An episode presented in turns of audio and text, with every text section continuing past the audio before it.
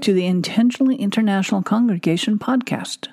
We are the Reverend Matthew Lafferty, the Reverend Anitra Kitts, and the Reverend David Smith, three Americans living in Europe and involved with English speaking congregations in non English speaking countries.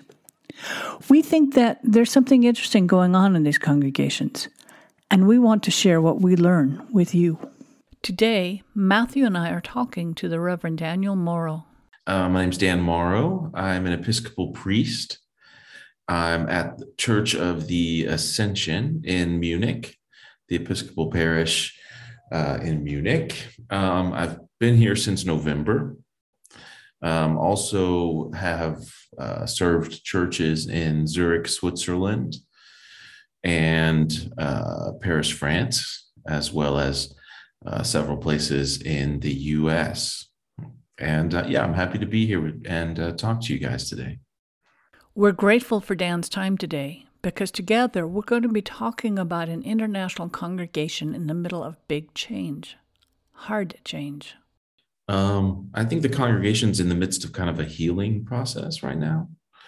They had um, the last uh, rector had to be removed um, by the bishop, um, and um, and uh, there so anytime you have that kind of process, there's there's kind of factioning in a church, and there was. And we wanted to see what Dan is thinking about as he enters this call to ascension. It turns out that he's thinking about a number of things, and that he thinks in systems, in processes, and in stages. I think this helps to diagnose a congregation's health and then to prescribe, well, perhaps the better word is to discern God's guidance for this congregation into a healthy and world changing future. We also wanted to find out what he thought about doing this work in an international congregation. I'm I'm interested in your in your work in intercultural congregational development and the the thesis you're you've been working on. I'm not sure the status of that if it's still in process or if you you finished that. But tell us more uh, about what what that looks like and what you've been thinking about. Yeah. Um, so the I'm still writing, still writing the thesis, and it's but it's about intercultural congregational development and the and the it's based on the work of of Milton Bennett who's one of the you know forebears of of intercultural theory. And he developed what's called the intercultural um, development continuum. And it's a developmental continuum and the theory says that every person goes through the various stages but you could stop at any you can stop at any one of the stages you can never, it's a developmental arc.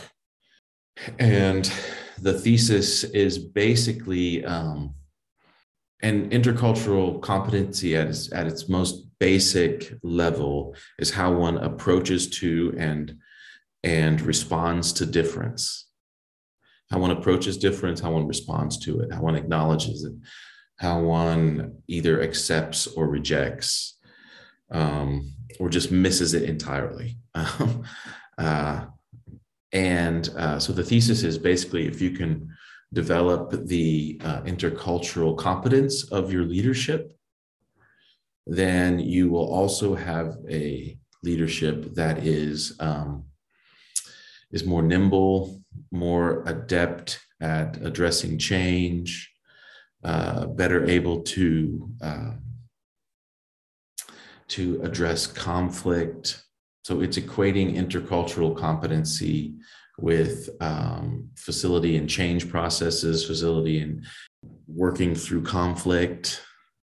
The idea is that some of the skills and um, and the mindset that you develop as you develop your intercultural competency are also um, the same skills and mindset you need to address complicated change or complicated issues and problems. So the idea is that those it's the difference between that technical change and adaptive change, you know. And basically adaptive change requires in essence it requires the same skills that intercultural competency um, requires. So the thesis is if you build if you build your competency interculturally, you also will have uh, kind of concomitant competencies that are built up um, that will that will serve the church. Thank you. One of, one of the things I'm that we're interested in, in hearing is is both um, frameworks, the theoretical, but also um, how this lives out in in congregations of different sizes, shapes, uh, denominational affiliations, um, uh, places, all, all kinds of things. Help us understand what your congregation looks like. You've mentioned already it's 50% British, 20 ish percent North American, US, Canada, and the other 30% from from other places. What other kinds of diversity is is present there that that needs to be tended to or or or maybe is is marginalized um, or minimized is the word that that that you were using that is minimized in in some of the conversations in the congregation. Yeah. So part of, of what i'm going to say is is kind of conjecture. I don't know and i'm not judging at all. Um, i do know that the church was in the past much more diverse than it is now. And much of the diversity in the church from, from um, majority uh, majority world countries, uh, you know, uh, uh, from Africa and and from Asia, et cetera. Um, much of that left the church in the mid early mid 2000s when the Episcopal Church um, uh, ordained an openly gay bishop. And um, from what I heard, um, it, it, it wasn't really discussed, talked about. It was just accepted and and said, if you know, this is who we are, this is our, these are our values. Um, so, from a, and it's values that I resonate with uh, very strongly. Um, my the thing I wonder about is um, because a large group left the church and have never come back, and we usually throw um, we usually kind of chalk that up to um, well, some people are liberal and some people are conservative and that's true. Um, so don't want to to minimize that. At the same time, though, um, there are processes that that acknowledge diversity, that give people opportunities to to express their thoughts, feelings, um, and also feel a part of the the church. Um, that, when used, can help to hold communities together in spite of of significant differences in, in theology or in politics. When you're the only game in town, in a sense, you know, we're really one of the only, we're really the only kind of very liturgical English speaking church in the area. You're naturally going to have more diversity than you would in, in a place like the States where people can self select based on affinity or political uh, ideology, etc. Um, you can't really self-select here in that same way. So um, if it's really about how one reacts to differences and the skills that one develops to to address those differences it's one of the most important uh, skills i think clergy and church leadership can can develop for instance if anyone who's been in a church longer than a minute has been involved in some kind of conflict.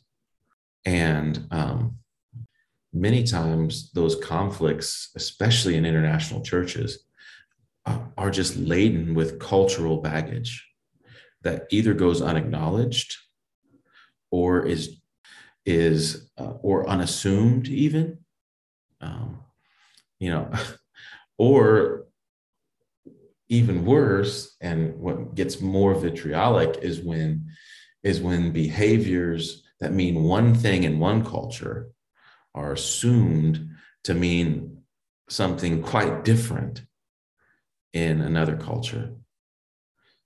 Um, so, for instance, in, in Germany, let's just Germany and US, in Germany, people are much more direct than even the United States, which is one of the more direct cultures in the world.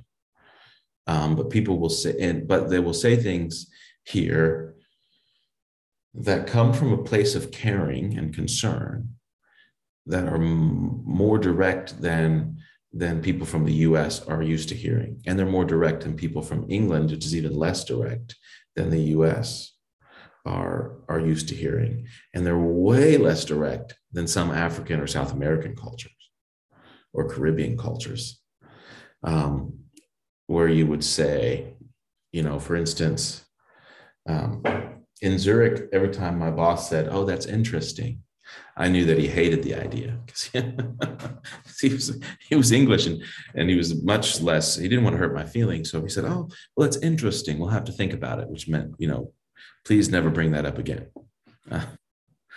whereas uh, a German might say, "I think that's a terrible idea, and here are the reasons why it's bad." They're not being rude. They're being German. They're being direct. They're they're offering their perspective to you as a gift. And if you interpret it as rude, then you've really kind of missed the, the intercultural highway. You talked about Ascension having an extended period of um, conflict. Um, some of the worst kind of conflict that you can get into in a church with the loss of a pastor, as well as um, the cultural cultural wars, the this is what I would call it in the United States, but I think just the overall issues around what is and is not within the boundaries of appropriate or not appropriate sexual orientations or behaviors.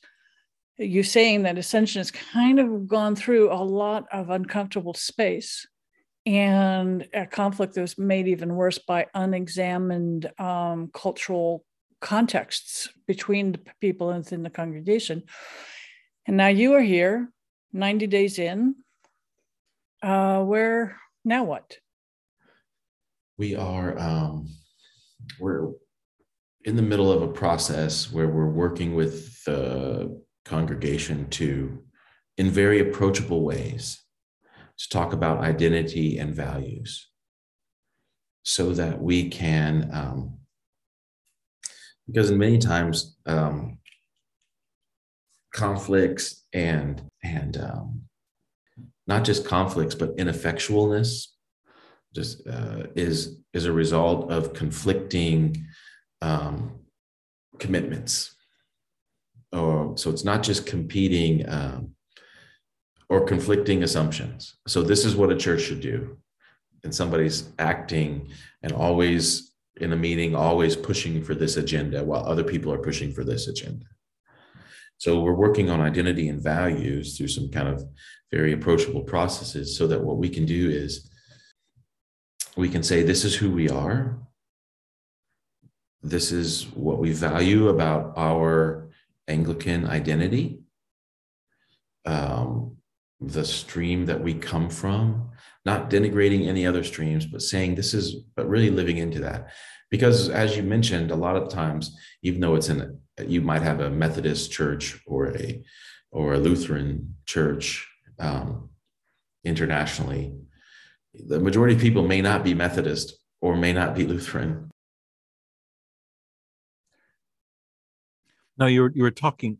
I think this is we've we've taken an interesting route to get to this point, but it's this question about identity, and you're talking about uh, identity and values and cultivating um, a stronger or clearer Anglican identity um, as as part of your vision for um, your ministry and and for the life of this congregation that you're serving. If you know who you are, and you can express that clearly, um, if you know what your values are and you can express them clearly, if you know, then moving on, you can say, okay, this is what we're called to do. And even something as simple as this is what we feel called to do in the next couple of years, right? You can get as granular as you like. Um, then what what you can do is you can say no more effectively and more compassionately. And your no is not um, can be seen as a um, as a it's seen as a statement of identity and not a statement of preference or not a statement of uh, of uh, who's in the in crowd and who's out and, and how are you planning to cultivate some of that identity i think particularly how are you planning or thinking you could cultivate a stronger episcopal anglican identity within this community so part of how we're cultivating the sense of identity is through a series on identity and values and it's a Wednesday night series on Zoom. So last week I taught about specific facets of Anglican spirituality. Uh, it was received pretty well, I think. Um, we didn't have a ton of people come, so we need to to um, maybe offer it again or find different avenues for offering it. As you can tell, Matthew and Anitra talked to Dan early in his process. How does it work out?